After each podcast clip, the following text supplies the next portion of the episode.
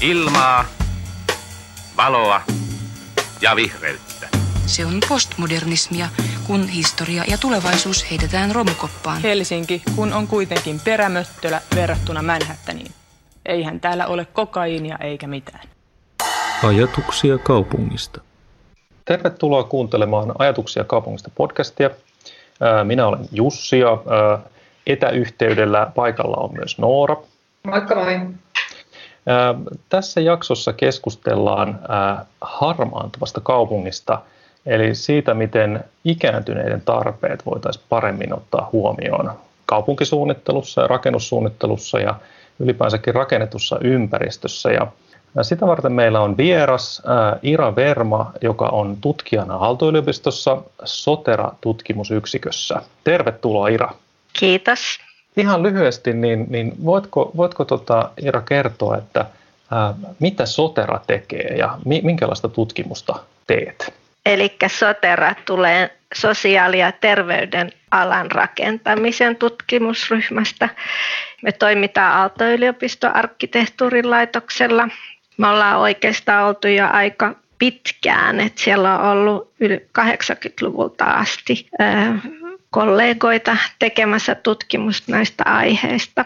Meillä on monenlaisia erilaisia tutkimus- ja kehittämisprojekteja, jotka liittyy rakennusten ja palveluiden ja myös niin kuin, asumisympäristön kehittämiseen. Monet näistä hankkeista me ollaan niin kuin tehty joko sairaanhoitopiirien tai suomalaisten kuntien tai ympäristöministeriön, sosiaaliministeriön tai ARAN kanssa. Ja nämä on, nämä on ilmeisesti, kun te teette tätä tutkimusta ja te, te julkaisette sitten näistä tämmöisiä raportteja tai tutkimuksia, niin, niin ne on ilmeisesti aika hyvin saatavilla sitten. Kyllä, ne on kaikki avoin, avoimesti julkaistu, että niitä on osittain ARAN omissa julkaisusarjoissa ja ympäristöministeriön sosiaali- ja terveysministeriön julkaisusarjassa ja sitten osa niin kuin Aallon omassa julkaisualustalla, mutta tota, niin esimerkiksi Soteran verkkosivuilla on aika kattavasti lueteltu näitä eri julkaisuja. No mutta se on tosi hienoa, että ne on, ne on tosiaan yleisesti ja julkisesti saatavilla, koska aihekin on tietysti ää, jotenkin tosi yhteiskunnallisesti merkittävä. Mä jäin miettimään vielä ehkä ennen kuin hiivitään tuonne itse aiheen puolelle, niin mä jäin miettimään, että miten Ira, miten sä oot kiinnostunut tästä aiheesta, miten tämä sun tutkimusaihe on ikään kuin tullut luoksesi? Mä olen aloittanut silloisessa teknillisessä korkeakoulussa jo yli 10 vuotta, 15 vuotta sitten ja vähitellen niin kuin mennyt syvemmälle tähän aiheeseen ja niin kuin monet muutkin asiat, mitä enemmän tietää asioista, niin sitä mielenkiintoisemmaksi ne tulee. Ja mä julkaisin viime vuonna syksyllä mun oman väitöskirjani ikääntyneiden asumiseen liittyen. Joo, toi onnittelut ensinnäkin. Tosi hieno, hieno juttu, että, että tota väitös on saatu valmiiksi. Ja tota, nyt sitten ilmeisesti tämä, tämä, tämäkin väitöskirja on siis tosiaan julkisesti saatavilla pdf-nä esimerkiksi ja sitten mutta myöskin uusimmassa yhdyskuntasuunnittelulehdessä niin on, on, on, on sinun kirjoittama artikkeli tähän ikään kuin samasta aiheesta, eikö niin? Kyllä joo, että se tavallaan pohjautuu niihin tutkimuksiin, mitä mä tein silloin mun väitöskirja-aikana, että kaikkia ei, kaikki ei mahdu yhteen julkaisuun, että sitä on kertynyt aika paljon materiaalia. Itsekin siis tosiaan tutustuin tuohon, ehdin tutustua eilen tähän uunituoreeseen yhdyskuntasuunnittelulehden numeroon ja siihen artikkeliin. Se oli mun mielestä tosi, tosi hyvä ja suosittelen sitä myös kuuntelijoille. Tota, mutta tämähän on kyllä, sanotaanko, että väestön ikääntyminen tämmöisenä valtavana megatrendinä tietysti varmaan, tai se on varmasti kaikille tuttu jossain määrin, mutta voisiko sulla Ira jotenkin vielä kertoa, että mitä, mitä tämä nyt sit Suomessa tarkoittaa lähivuosina, mihin suuntaan ollaan menossa? Kyllä, tämä on aika globaali kehitys, että joka, niin kuin kaikissa länsimaissa ja myös Aasiassa väestö ikääntyy. Se johtuu osittain niin kuin, siitä, että me eletään pidempään, mikä on positiivinen asia, mutta toisaalta myös siitä, että syntyvyys laskee.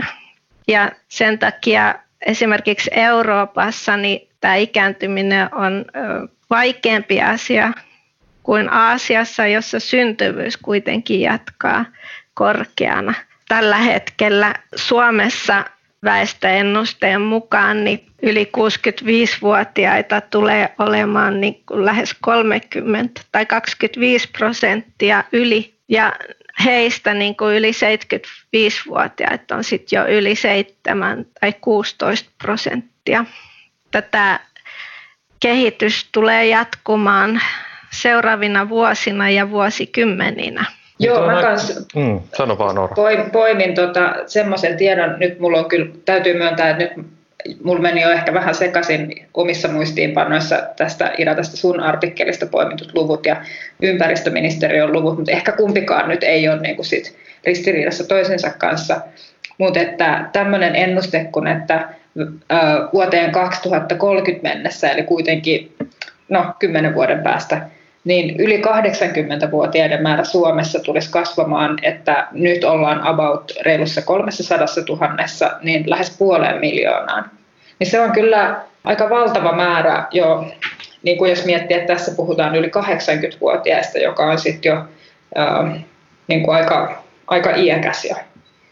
Kyllä, ja sitten ehkä se, mikä on huomioitava, että vaikka niin kuin nyt puhutaan paljon, että pienissä kunnissa väestö, ikärakenne ja siellä ikäännytään, mutta määrällisesti suurin osa näistä 80, yli 80-vuotiaista tulee asumaan kaupungeissa. Että meidän pitää varautua myös kaupungissa ympäristön rakentamiseen siten, että he pärjäävät. No se on juuri näin. Ja jos voin vielä, anteeksi Jussi, sä et täältä höyryjyrään. tota, Mutta nyt kun tota, mainittiin just tämä kaupungit ja ehkä tämmöiset, että, että miten sit voidaan tukea, niin tässä vaiheessa olisi varmaan hyvä mainita ainakin pari tämmöistä jotenkin tahoa, jotka on myös tarttunut tähän, tähän asiaan. Eli ympäristöministeriöllä on tämmöinen ikääntyneiden asumisen kehittämisohjelma, joka on ymmärtääkseni pyörinyt jo nyt ei ihan vielä kymmentä vuotta, mutta kuitenkin pidemmän aikaa. Ja, ja sen avulla pyritään sitten tukemaan ö, sekä tämän niin kuin olemassa olevan rakennetun ympäristön korjaamista ja esimerkiksi hissien asentamista ja tämmöisiä asioita, mutta ymmärtääkseni tässä on myös jonkun verran sit, ö, niin kuin tutkimusta liittyy myös tähän asiaan ja sitä, että mit, mitä, mitä uusia toimenpiteitä voidaan kehittää. Et se on, se on niin kuin yksi tämmöinen kehys, Kyllä, ja siitäkin on niin kuin ympäristöministeriön sivuille kerätty paljon julkaistua materiaalia tota, niin tämän ohjelman sivulle, mitä saat. Siellä on myös meidän julkaisuja. Joo, tota, sellainen, jotenkin tämä, nämä luvut tai nämä, nämä tota, lukumäärät, ää, asukasmäärät tai ihmismäärät, niin ne kuulostaa niin suurelta, että ei tätä niin kuin voida et, et tosiaan tuntuu siltä, että se, se niin kuin koko kaupunkiympäristön tai rakennetun ympäristön pitäisi, pitäisi jollain lailla se huomioida, että tätä ei taida pystyä ratkaisemaan mitenkään millään semmoisella niin kuin erikoisasumisella tai semmoisella ajatuksella, että, että tota, tai erityisasumisella.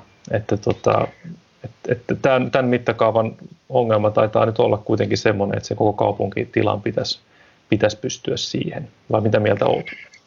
Kyllä, siis jos viides osa väestöstä alkaa olla hyvin ikääntyneitä, niin me ei voida niin kuin katsoa, että he ovat enää mikään erityisryhmä. Niin, että kyllä, joo. Oletan, tai oletan, että sitten suurin osa heistä haluaa vanhentua omassa asunnossa ja omissa asuinympäristöissään, ettei tarvitsisi muuttaa. Joo, ja tähän liittyen poimin myös tämmöisen luvun, mikä ilmeisesti oli, kuvasi niin kuin nimenomaan nykytilaa, että 95 prosenttia suomalaisista yli 75-vuotiaista asuu kuin ihan normaalissa asuntokannassa, jossa ilmeisesti oli kyllä niin kuin senioritalot, mutta ei mitkään sitten hoivakodit mukana. Niin et tämä on myös mun mielestä semmoinen aika silmiä avaava tieto, että, että se on nimenomaan se meidän niin, kuin, niin sanottu normaali asuntokanta, minkä pitäisi sitten toimia hyvin monenikäiselle ja monenlaisessa elämäntilanteessa olevalle. Kyllä, että nyt jos me nähtiin jo tällä hetkellä niin yli 700 000 yli 70-vuotiaista on puhuttu korona-aikana, niin mm. aika harva heistä asuu missään niin kuin tehostetun palveluasumisen piirissä. Että varmaan tulevaisuudessa erityisesti niin kuin muistisairaat, heille täytyy olla erikoisia asumisjärjestelyitä, mutta muut varmasti pärjäisi niin kuin ihan normaalissa asuntokannassa.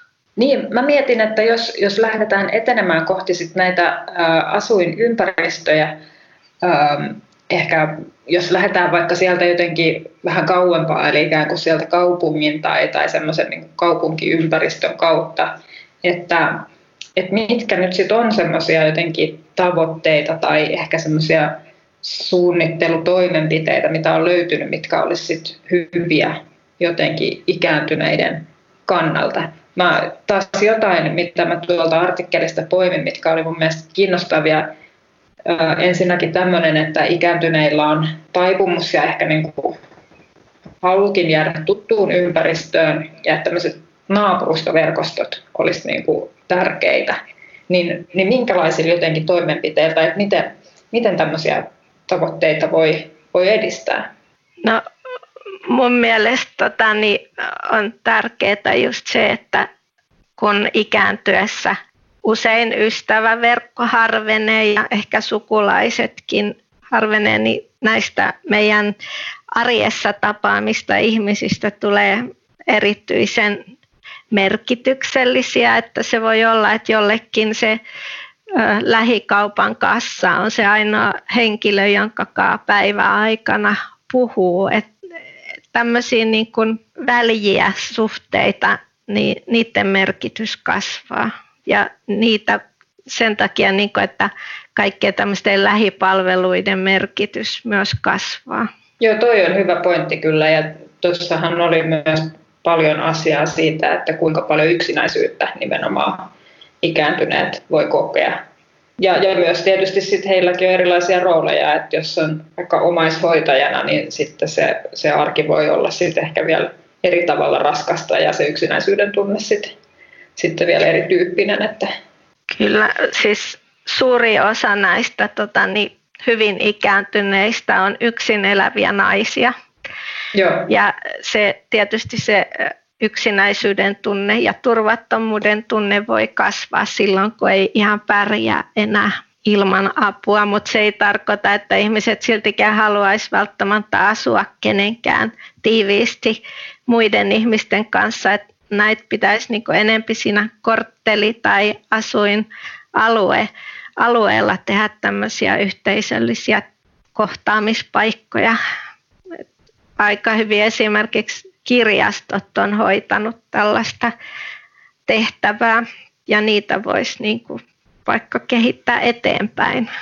Niin, semmoinen tuli tuossa mieleen, mainitsit tämän, just nämä tota, vaikka ikääntyneet tota, rouvat tai tämmöiset, jotka yksinään asuu, niin miten tota, jos ajattelee ihan kansainvälisessä kontekstissa, niin ainakin semmoinen yleinen tuntuma on, että vaikka Etelä-Euroopassa tota, vanhemmat ihmiset asuu niin kuin näiden, näiden nuorempien perheiden tai sukulaisten niin kuin siinä lähettyvillä, niin onko tämä asia niin kuin erityisen haastava meillä Suomessa, koska asutaan tavallaan tällä lailla eri, eriyty, erikseen, vai, vai onko tämä ihan vaan tämmöistä niin myyttiä, että, että meillä olisi asiat huonommin tai, tai paremmin? Siis kyllähän aika monet ikäihmiset Suomessa niin on tosi aktiivisia ja hoitaa lapsen lapsia ja on omaishoitajina ja heillä on harrastustoimintaa silloin, silloin kun vielä pääsee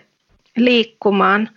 Et tota niin, mitä on aikaisemmissa tutkimuksissa huomattu, että Pohjoismaissa niin ihmiset kyllä ei mielellään pyydäkään apua omilta lapsiltaan, vaan haluaa mieluummin, että se on sitten joku palvelun tarjoaja, joka sen avun antaa, ettei haluta niin kuin kuormittaa omia lapsia mm. omilla vaivoilla.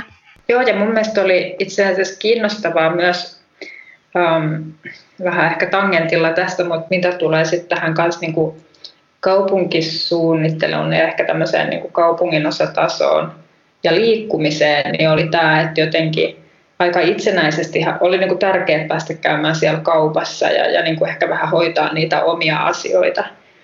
Et, et niin kuin, siinähän on tietysti myös se sosiaalinen puoli, minkä jo mainitsitkin. On ja just niin kuin on tullut tässä korona-aikana sen merkitys, että miten tärkeää on ikäihmisille liikkua ja monille niin kuin hyvin ikä, iäkkäille 89-vuotiaille, niin se on sitten tavallaan se päivittäinen liikkuminen liittyy siihen, että pääsee siihen ö, lähikauppaan tai viheralueille tai pihalle oleskelemaan ja kävelemään, että tällaista ympäristöä pitäisi vaalia, missä asiat on niin kuin kävelyetäisyydellä. Joo, sittenhän tässä oli vielä jotenkin asiaa justiin tästä, että miten, miten ikääntyneet ehkä vähän niin kuin huonommin liikkuvat jo, niin sitten valitsee vaikka näitä paikkoja, missä he asioivat. Et, et toki tämä, niin kuin, että he kävelee paljon ja että sitten tietysti niin kuin lähellä olevat palvelut lähtökohtaisesti on niin kuin hyvä, mutta että, että myös tämä, että, että niin kuin jos ajattelee laajemmin, että mitkä, mitkä palvelut on sitten niin saavutettavissa, että, että jalan on se, jalankulku on se yksi tapa liikkua, mutta että julkinen liikenne oli sitten toinen. Niin tota, mitäs, mitäs kaikkea me tiedetään siitä, että jos nyt mietitään vaikka ihan kaupunkisuunnittelua tai vaikka kaupungin tämmöistä liikenne- ja linjastosuunnittelua, että, että mitkä olisi niin tärkeitä tekijöitä nyt niin ikääntyneille, että onko se pysäkin läheisyys ainoa asia vai löytyykö, löytyykö jotain muutakin? No yhdessä meidän tutkimushankkeessa tuli aika selväksi myös se, niin kuin, että kun esimerkiksi tuli metro ja tuli liityntäliikenne, niin ihmiset, ikääntyneet ihmiset ei ollut tottunut siihen, että pitää vaihtaa niin kuin liikennevälineestä toiseen. Ja sitten toisaalta se aiheutti sen, että sen asuinalueen sisällä se liikenne väheni. Jotenka niin kuin, että niiden tavallaan lähellä olevien paikkojen saavutettavuus huono, niin sen takia, koska siellä ei ollut sitä alueen sisäistä liikennettä. Aivan. Niin toi on aika, aika tyypillinen mun mielestä ilmiö just tällä, kun, kun tämmöisiä isoja liikenneverkkoja tai verkostoja kehitetään, niin sitten tavallaan se niin kuin isompien linjojen tai etäisyyksien saavutettavuus paranee aika paljon, mutta sitten tämmöiset paikalliset vaikka palvelulinjat, joku semmoinen pienempi, pienempi niin kuin bussi, bussi, joka ei nyt sitten mene muualla kuin suurin piirtein alueen sisällä, niin, niin niiden laatu usein vähän heikkenee. Et se, se tuntuu, että ainakin, ainakin omassa työssä on tullut vastaan, että tota, iäkkäämmät asukkaat valittaa sitä, että vaikka kehitetään ikään kuin hienoja liikennejärjestelmiä, niin sitten tavallaan semmoinen ihan yksinkertainen niin kuin lähi, lähibussiliikenne saattaa heikentyä. Että. Mm.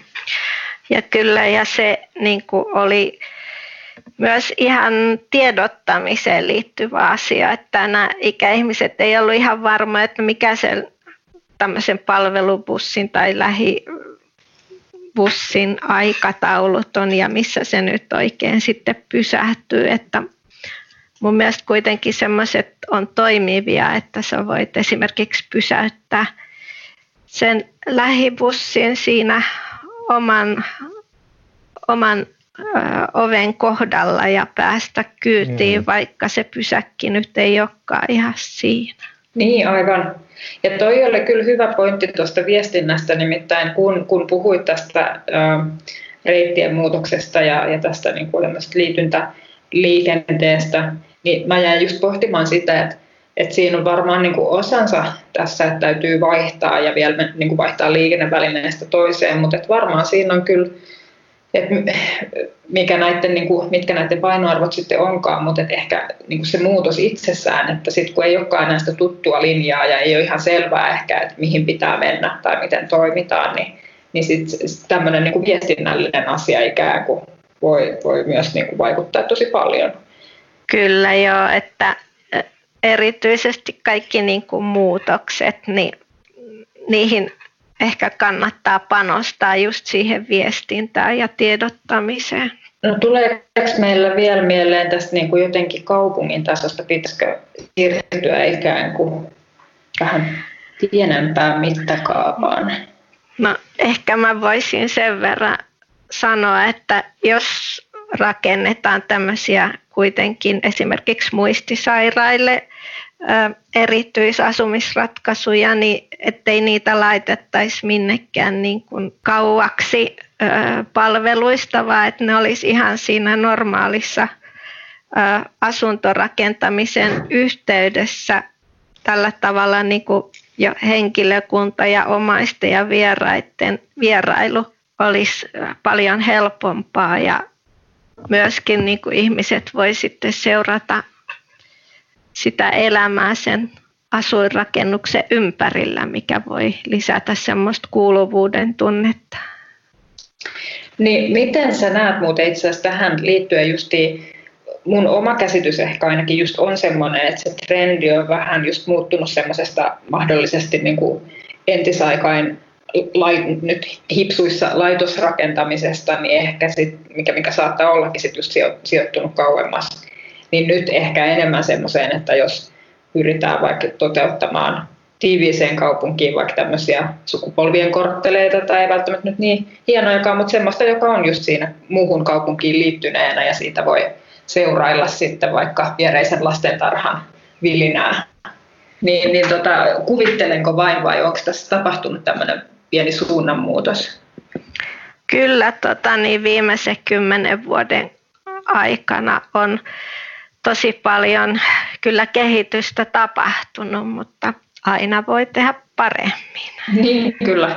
Näin on joo. Tota, sellainen äh, kokemus mulla on näistä esimerkiksi just palveluyksiköistä, siis jos, jos siinä on, ei, ei välttämättä tarvitse olla mitenkään erityisen niin kuin, tota, voisiko sanoa erikoistunutta hoitoa tai millään lailla sillä lailla niin kuin, täysin, täysin tota, jotenkin vaikka muistisairaille, vaan ihan ylipäänsä, jos, jos tehdään niin kuin palvelutalon rakentamista, jossa siis voi olla ihan niin kuin asuntoja, joihin sitten saa normaali asunnot, johon saa vähän palvelua siihen kylkeen, niin, niin ainakin vaikka tuolla Vuosaaren alueella, niin, niin erilaiset tämmöiset hankkeet, niin, niin ne kyllä haluaa aika hyville paikoille. Ja mä luulen, että niitä myös halutaan aika hyville paikoille, koska – koska niihin liittyy sitten just tämmöistä niin kuin, palvelun tarjontaa, kaikenlaista hoitoa ja, ja muuta semmoista liiketoimintaa, joka, joka sitten on avoinna myös muille, muille asukkaille. Että kun tuppaa olemaan kaupunkirakenteessa esimerkiksi kaupan, kaupan yksiköt hyvin keskittyneitä. Ja, ja sitten tämmöinen niin kuin, yleinen vaikka kivijalka liiketoiminta nähdään, nähdään niin kuin vaikeana tota, taloudellisesta näkökulmasta, niin sitten tämmöiset palveluyksiköihin liittyvät ää, kaupalliset niin kuin, toiminnot, niin ne, ne niin kuin, mä, mä näkisin, että niillä on aika iso semmoinen niin kuin, rooli tässä tulevina vuosina just näiden erilaisten keskusta-alueiden, siis kehittyvien keskusta-alueiden tota, ää, tota, ää, niin kuin, ää, muutoksessa tai tulemisessa. Et mä, mä, mä, on, mä olen optimistinen. Kyllä, ja mun mielestä se on ihan niin kuin tavallaan resurssiviisautta, että ei meidän tarvitse tehdä erikseen palveluita näille niin, ikäihmisille, kyllä. vaan se voi, ne samat palvelut voidaan suunnitella kaikille ihmisille. Joo, joskus, joskus kauppakeskusten kohdalla puhutaan tämmöisestä, niin kuin, se vähän niin kuin ma- magneetti tai se, niin kuin se ankkuri, ankkuri tota, liike, joka mahdollistaa sitten ne muut yksiköt siihen, että on joku K-supermarketti, mutta, mutta tavallaan tämmöinen käyttäjäkunta, niin kuin vaikka hyvin, hyvin voivat tota, ikääntyneet ihmiset, niin nehän, nehän tuottaa tavallaan kysyntää niille palveluille. Ja sitten se voikin niin kuin, aikaan saada paljon enemmän tota, liike, liiketoimintaa ja, ja semmoista niin kuin, elin, elinvoimasta kaupunkia kuin sitten ihan semmoinen perus tylsä tavallinen kortteli. Että tota. Ja tietyllä lailla mulla tuli tästä mieleen, ja myös kun luin eilen tätä yhdyskuntasuunnittelulehden artikkelia, niin että tässä on aika paljon sitten kuitenkin, erityisesti tässä ehkä asumisen ja korttelitasollakin, niin tota, yhtymäkohtia siihen, mitä me puhuttiin asuntosuunnittelusta Jyrki Tarpion kanssa tässä mm. keväällä. Että just tämä tämmöinen niin kuin muuntojoustavuus ja, ja se, että voidaan niin kuin ottaa jotenkin huomioon se, että ne tilanteet saattaa muuttua, niin tässä se nyt jotenkin mun mielestä tulee jälleen näkyväksi tosi konkreettisella tavalla, että, että jotenkin että se, se ei ole niin kuin välttämättä hirveän resurssiviisasta ja, ja sitten toisaalta niin kuin laajemmalla niin kuin pitkällä aikavälillä niin se on varmasti niin kuin, että se on niin kuin taloudellisestikin kannattavaa, että, että jos vaan pystytään joustavasti kaupunkia ja asuntoja suunnittelemaan niin, että ne sopii niihin useisiin tarpeisiin, niin se on paljon parempi kuin se, että pyritään jotenkin optimoimaan eri mm. ryhmille. Mm. Mm. Kyllä. Esimerkiksi Oslossa mä vierailin yhdessä muistisairaiden tarkoitetussa tehostetussa palveluyksikössä, joka oli toteutettu niin kuin ihan normaaliin asuinkerrostalon yksi rapuista oli varattu näille. He asuivat ihan normaaleissa asunnoissa, mutta siinä oli turvallinen sisäpiha, missä sai vapaasti ulkoilla ja sitten sai, siellä oli tietysti henkilökunta paikalla sitten, joka antoi apua. Oliko siinä, tiedätkö, että oliko ne muuten sitten ne rappukäytävät, niin oliko siellä niin kuin omistusasumista vai vuokraa vai minkälainen, oliko siinä joku operaattori, joka sitä pyöritti? Kyllä joo, siinä oli tota, niin, tämmöinen yhdistys, että vuokra-asumista yleensä tällaiset yksiköt on, liittyy vuokra-asumiseen. No sitten itse asiassa tuossa mainitsit tuon korttelipihan, niin, niin mä näkisin, että pihasuunnittelu on mennyt aika paljon Suomessa eteenpäin just viimeisen 10-20 vuoden aikana. On tullut paljon niin kuin hienoja maisema-arkkitehtien suunnittelemia pihoja, niin onko siinä piha-alueen äh, niin kuin ihan toiminnoissa ja, ja, ja tämmöisessä niin kuin korttelipihan niin kuin siinä äh, ikään kuin rakennetusympäristössä jotain tiettyjä asioita, mitä, mitä tästä näkökulmasta pitäisi ottaa huomioon? No varmaan siinä, että siinä on jotain viihtyisiä niin kuin istuma-alueita, oleskelualueita ja sitten että tota, niin, vaikka jotain kaupunkiviljelyä, että mä yleensä katson, että pihan pitäisi olla niin kuin semmoinen kaikkien asukkaiden yhteinen olohuone, että se on tavallaan yksi tila yhteinen tila lisää siihen asumiseen. Miten sitten, onko siinä, just jos ajatellaan sitten ihan muistisairaita tai tämmöisiä, niin onko nämä turvallisuusnäkökohdat jotenkin huomioita, huomioitava erityisellä tavalla? Että... No muistisairaiden kannalta tietysti, että heidän turvallisuuden kannalta toivotaan, että ei pääse vaeltamaan minnekään.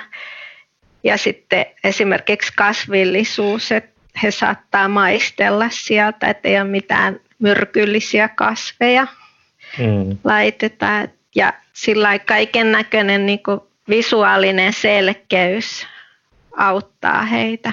No mulla tuli tästä itse asiassa nyt, kun tämmöisistä korttelipihoista oli on puhe, niin tota, että miten sitten jotenkin nämä kaupungin tämmöiset julkiset tilat, ehkä puistot, mutta kulkureititkin, niin onko niissä sitten jotain, jotain tämmöisiä ikään kuin suunnitteluohjeita tai mitä pitäisi ottaa huomioon. Yksi, yksi nimittäin, minkä muistan, mistä on, mistä on tai Helsingissä ainakin ollut keskustelua jonkun verran, on tämmöiset niin kuin ihan puistopenkit tai, tai niin kuin ylipäänsä istumapaikat tuolla reittien varsilla, että, että niitä, niitä ei hirveästi nyt tällä hetkellä tunnu olevan ja se olisi varmaan ikääntyneille ihan ihan hyvä asia, että pääsee välillä levähtämään, mutta onko jotain muuta?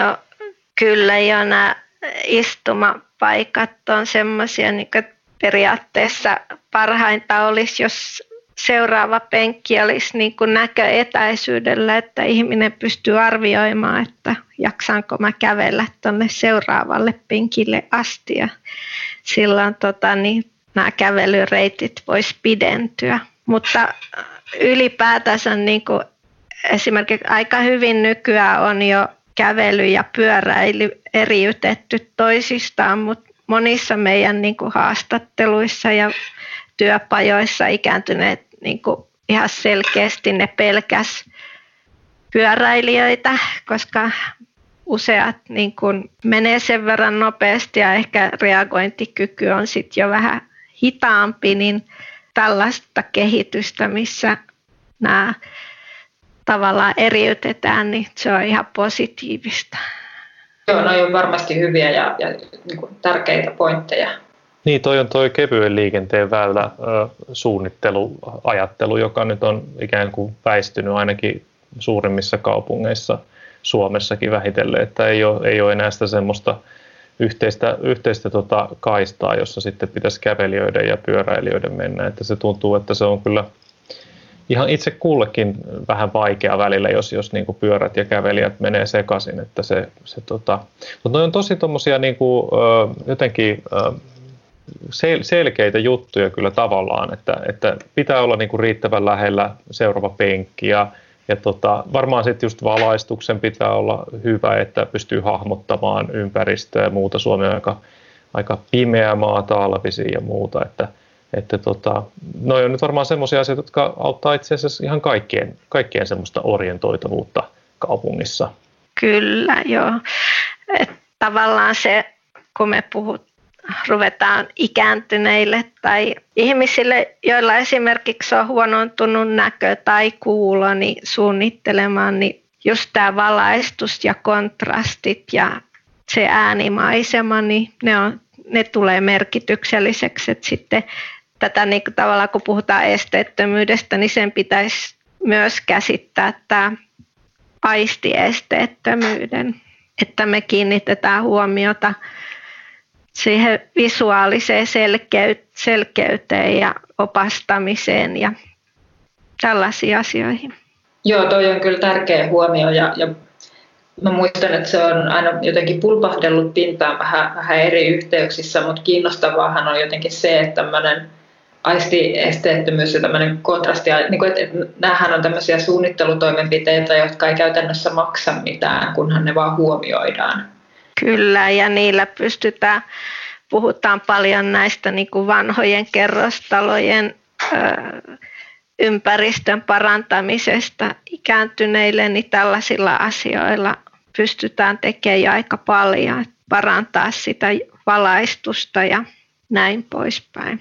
Mutta mun mielestä oli tosi no mä, mä nyt olen jotenkin viitannut tähän, tähän sun artikkeliin tässä yhdyskuntasuunnittelulehdessä nyt tosi monta kertaa, mutta ehkä, ehkä jos muistan mainita sen riittävästi, niin kaikki kuuntelijat menevät sen sitten lukemaan, mutta, mutta täällä lopussa on mun mielestä tota, tosi hyvin vaan, vaan tota, vielä tiivistetty tai tietyllä sanottu, että, että ikäystävällinen kaupunkikehittäminen on resurssitehokasta, panostaa jalankulkuystävällisyyteen, julkiseen liikenteeseen ja viheralueisiin. Niin tietyllä niin kuin, että tässä se mun mielestä niin kuin, tulee tosi hyvin esiin, että, että joo, että on ehkä tiettyjä tämmöisiä erityisesti ikääntyneitä varten huomioitavia asioita, mutta sitten kuitenkin tämmöisessä vähän isommassa mittakaavassa, niin näähän on ihan niin kuin samoja asioita, mitkä hyödyttää kaikkia. No, Mä itse ajattelen, että niin kuin jos me puhutaan kestävästä ympäristöstä, niin nämä on ihan samoja tavoitteita niin kuin ylemmällä tasolla, mitä me ajetaan, että ei ne ole mitenkään toisiaan pois sulkevia tai kilpailevia, että Just tavoitteet on samat. Hmm. Niin ja tämä tuntuu, että, että tänä päivänä kun, kun tehdään vaikka tota kaupunkisuunnittelua tai rakennussuunnittelua, niin niin kyllä sitä tavallaan sitä niin kuin tutkittua tietoakin on käytössä ja meillä on aika hyviä, hyviä normeja ja hyviä suunnitteluperiaatteita. Mit, miten sä näet sitten, että mikä, mitkä voi olla niitä esteitä tai että minkä takia, tai miten sitä laatua parannettaisiin nyt sitten tai, tai mikä olisi semmoinen asia, mistä se, mistä se on kiinni, että miksei, miksei sitten nämä kaikki jo toteudu täysin niin kuin loistavasti? Ehkä jos me puhutaan esimerkiksi esteettömyyslainsäädännöstä, että tavallaan jos me katsotaan niitä ohjeita erillisenä, että pitäisi aina katsoa sitä kokonaisuutta ja niitä, että miten asiat liittyy toisiinsa, että esimerkiksi jos tekee esteettömän WC-tilan johonkin asuinrakennukseen, johon asuntoon ei pääse sisään, esteettömästi, niin se ei paljon auta sitten tätä ihmistä. Että tavallaan semmoisia pitkiä ketjuja ja asiointireittejä pitäisi katsoa niin kuin vähän laajemmalti kuin pelkkää yhden tontin osalta.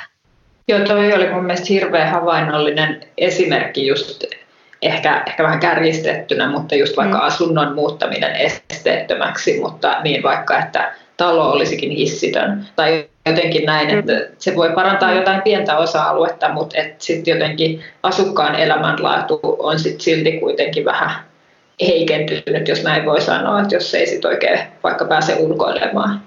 Kyllä se hyvinvointi koostuu hyvin monista asioista.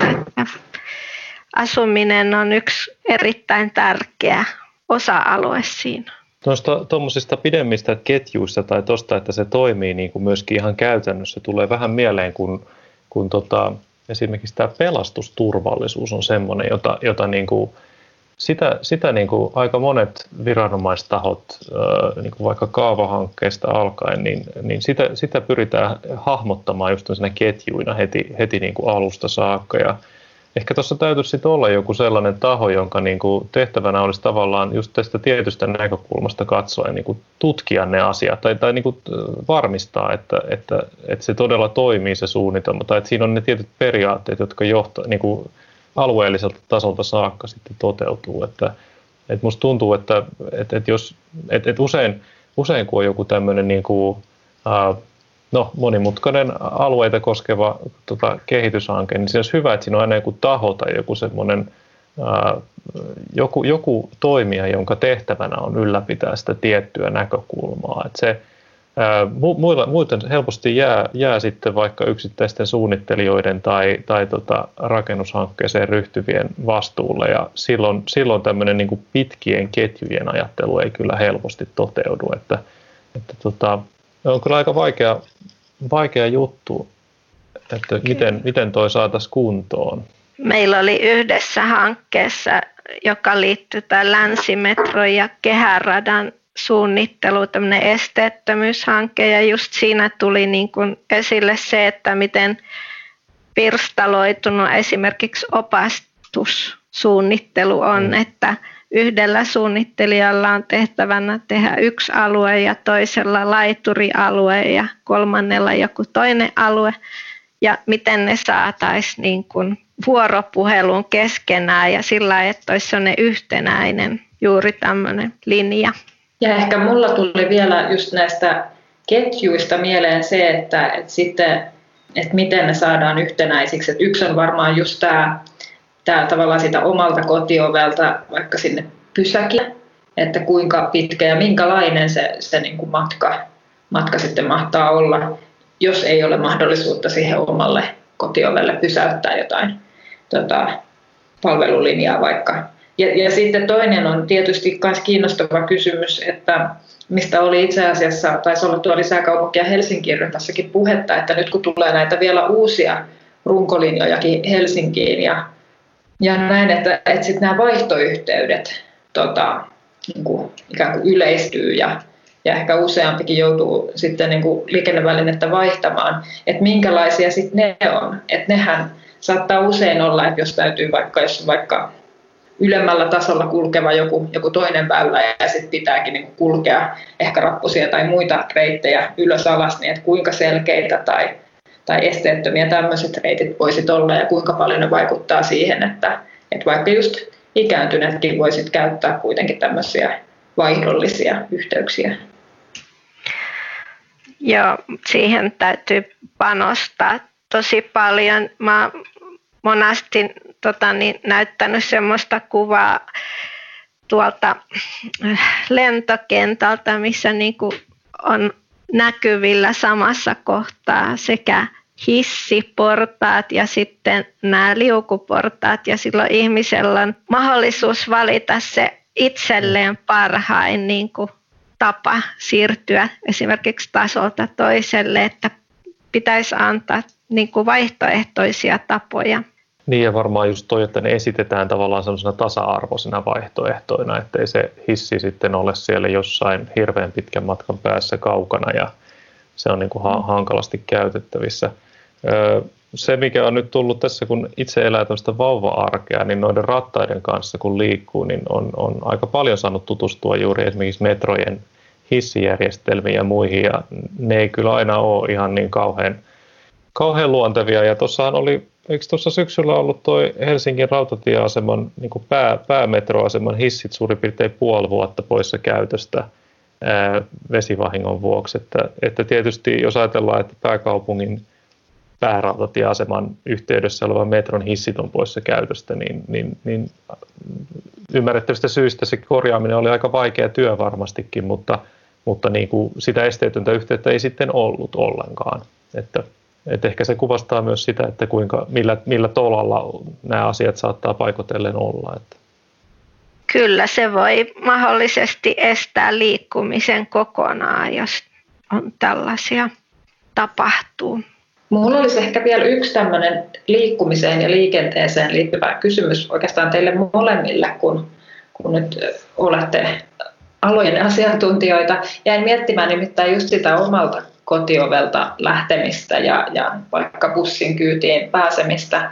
Että miten, että ensinnäkin vähän niin kuin Jussille suunnattuna, että, että mitenkäs se nykyään menee, että, että onko, eikö kaupungilla kuitenkin ole jotain tämmöisiä raja-arvoja? Tai niin kuin, että mihin pyritään, että mikä olisi semmoinen, ja sitten toisaalta niin kuin Iralle, että onko meillä jotain tutkimustietoa siitä löydettävissä, että, että kuinka pitkälle ikääntyneet, toki heitäkin on niin tietysti eri, eri kuntoisia ja laisia, mutta että, että niin kuin, kuinka pitkälle ollaan ikään kuin valmiita lähtemään, että, että tota, on vielä niin kuin jotenkin järkevän matkan päässä se, se linja ja pysäkki.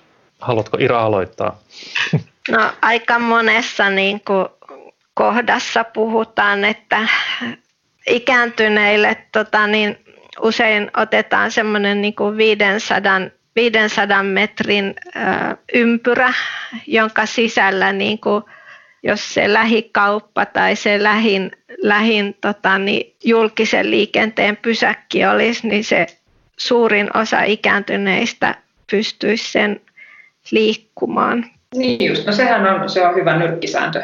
No tota, sitten toi, mitä Noora kysyi mun suunnan, sun, mun, minun suuntaani, niin ää, noin mun hankkeet, missä mä oon ollut mukana, niin ne on ehkä enemmän ollut semmoisia sen verran rajattuja ää, kokonaisuuksia, että siellä ei ole voitu tavallaan tehdä semmoista suunnittelua, missä, missä voitaisiin niin kuin, ää, vaikka vaikuttaa siihen, että, että tota, muodostuvan korttelikaupungin ää, tota, julkisten liikenteen pysäkit olisi juuri, juuri optimaalisesti, mutta toki niiden sisällä on pyritty siihen, että, että ne, jos tehdään vaikka täydennysrakentamista, niin se sijoittuisi ensisijaisesti jo lähelle niitä pysäkkejä – ja sitten niiden hankkeiden sisällä, niin, niin mä näkisin, että tuo esteettömyys tai, tai tämä tämmöinen niin kuin, ähm, helpot liikkumisyhteydet, niin ne, ne toteutuu niin kuin pääsääntöisesti tavallaan niin kuin sen korttelin äh, sisäpuolella äh, siihen sanotaanko vaikka pysäköintiin saakka.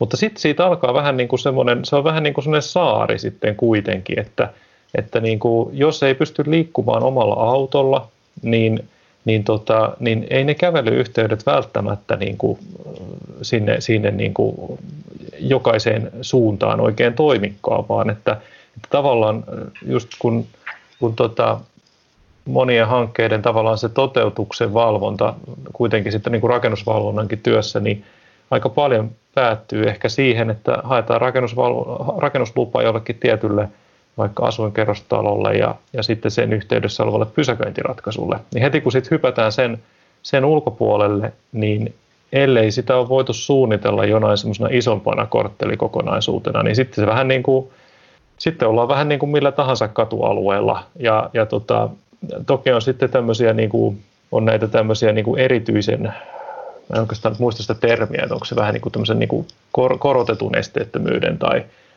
Ira ehkä muistaa, mikä se termi on, mutta tämmöisiä... Niin kuin, erityisesteettömyys. Joo, erityisesteettömyyden alueita, jossa sitten tavallaan tavoitteena on korkeampi, korkeampi tavoite kuin tämä tämmöinen normaali kulku, kulkuyhteysverkko, kävelyverkko. Että tota, mutta nyt jos ajatellaan vaikka tuosta 500 metrin säännöstä, niin, niin, niin esimerkiksi tuolla – Vuosaaren alueella, niin, niin siellä on maasto on osittain aika tasasta, eli, eli sinänsä siellä kyllä pääsee kulkemaan, mutta kyllä ne etäisyydet on niin kuin ihan todella pitkiä. Että mm. Niitä penkkiketjuja pitäisi sitten niin kuin olla, olla semmoinen neljän penkin verran varmaan siinä ainakin, että sitä keskuspuistoa pitkin pääsisi sitten kävelemään sinne, sinne tota, Vuosaaren keskustaan. Toki siellä nyt on muutama muukin palvelupaikka, missä kauppa on, mutta on ne, niin on ne kyllä niin kuin todella, todella harvassa niin kuin päivittäistavarakaupat. Ja toi on vähän, väittäisin, että aika monissa tota, äh, tota kaupungin osissa Helsinkiä, niin kyllä kaup- se kauppaverkko on mennyt aika, aika ohueksi, että, että mm. tota, sille pitäisi tehdä jotain. Ehkä sen verran, että kun katsoo Helsinkiäkin, niin nämä niin kuin kaupungin osa-alueet on hyvin erilaisia keskenään, että joissakin saattaa olla hyvinkin tiiviisti erilaisia erikoiskauppoja ja päivittäistavarakauppoja, joillakin alueilla saattaa olla ihan muutama. Että ehkä kun ajatellaan ikäystävällisyyttä, niin tämä kehittämistarve eri alueilla on hyvin erilainen. Semmoinen, mä en, mulla ei ole nyt varmaan tietoa tästä, mutta, mutta mä toivon suuresti, että kun tuo Malmin, Malmin tota, alue – sitten jossain vaiheessa alkaa rakentumaan, niin kun se on tämmöistä hyvin niin kuin tasaista, ta, tasaista maastoa, niin, niin mä toivon, että siitä voisi tulla semmoinen niin kuin, ää, tavallaan esteettömyyden ja, ja muun, muun tämmöisen niin kuin kaikille soveltuvan liikkumisen ja, ja sen, sen semmoisen niin toiminnan kannalta hyvin niin kuin oikein, oikein mallikohde, että, että... Esteettömyys deluxe. Kyllä, mm-hmm. joo, erityisen, erityisen hieno esteettömyys toteutuu siellä. Mutta tota, äh, mut joo, että se, siis kyllähän, kyllähän niinku, just jos ajattelee ihan tätä niinku vaikka Helsingin topografiaa, niin kyllä mä väittäisin, että meillä on aika hyvät lähtökohdat verrattuna nyt sitten joihinkin muihin kaupunkeihin, jotka on, on niinku vaikka rinteessä tai, tai semmoisessa niinku hankalammissa maastoissa. Että kyllä mä näkisin, että se on enemmän tämmöinen niinku tahtotila-kysymys, että pitäisi, pitäisi vaan niinku olla kiinnostuneempi siitä asiasta ja ottaa se, ottaa se enemmän keskiöön. Joo, mä seuraan mielenkiinnolla tätä Vuosaaren kehittämistä. Mä asun itse Vuosaaressa ja meillä oli myös yksi opiskelija, joka teki maisterin työnsä tästä Vuosaaren uudesta monipuolisesta palvelukeskuksesta. Että tota, niin katsotaan, mitä tänne kehittyy. Joo, se on kyllä. Sitä minäkin, sitä minäkin seuraan. Tota, on, meillä alkaa ehkä olla vähitellen niin kuin nämä, nämä tota, perusaiheet käsitelty. Onko sulla Ira vielä joku semmoinen niin kuin se kaikista tärkein asia mielessä, minkä, minkä haluaisit, että kuuntelijat ja kaikki, kaikki tota, kaupungeista kiinnostuneet muistaisi? No varmaan se, että ikääntyminen on ihan normaali prosessi tässä elämässä ja että ei meidän pitäisi niinku eristää eikä katsoa, että ikäihmiset on jotenkin erilaisia kuin mitkään muut asukasryhmät. Että kyllä me mahdutaan kaikki samaan kaupunkiin ja pitäisikin kehittää tämmöistä enempi monisukupolvisuutta meidän kaupunkialueella. Hyvä, se oli varmasti ihan, ihan loistava lopetus tälle jaksolle. Mä Ira kiitän tosi paljon, kun tulit meidän vieraaksi. Oli, oli kiva, että saatiin tämä järjestymään. Kiitos mielenkiintoisesta keskustelusta. Joo, kiitos. Ja, ja mä tosiaan vielä lisään sitten, mainittiin niin paljon tätä oheislukemista, niin ne, ne löytyy varmasti sitten tämän, tämän jakson tota, siitä tekstiosiosta, niin linkkailen niitä sinne, niin sieltä kaikki kiinnostuneet voivat käydä sitten lukemassa. Hyvä. Hei, meidän on aika varmaan lopettaa tämä jakso, niin kiitos kuuntelijoille ja ensi kertaan. Yes, moi moi. Moi moi. Kiitos, hei.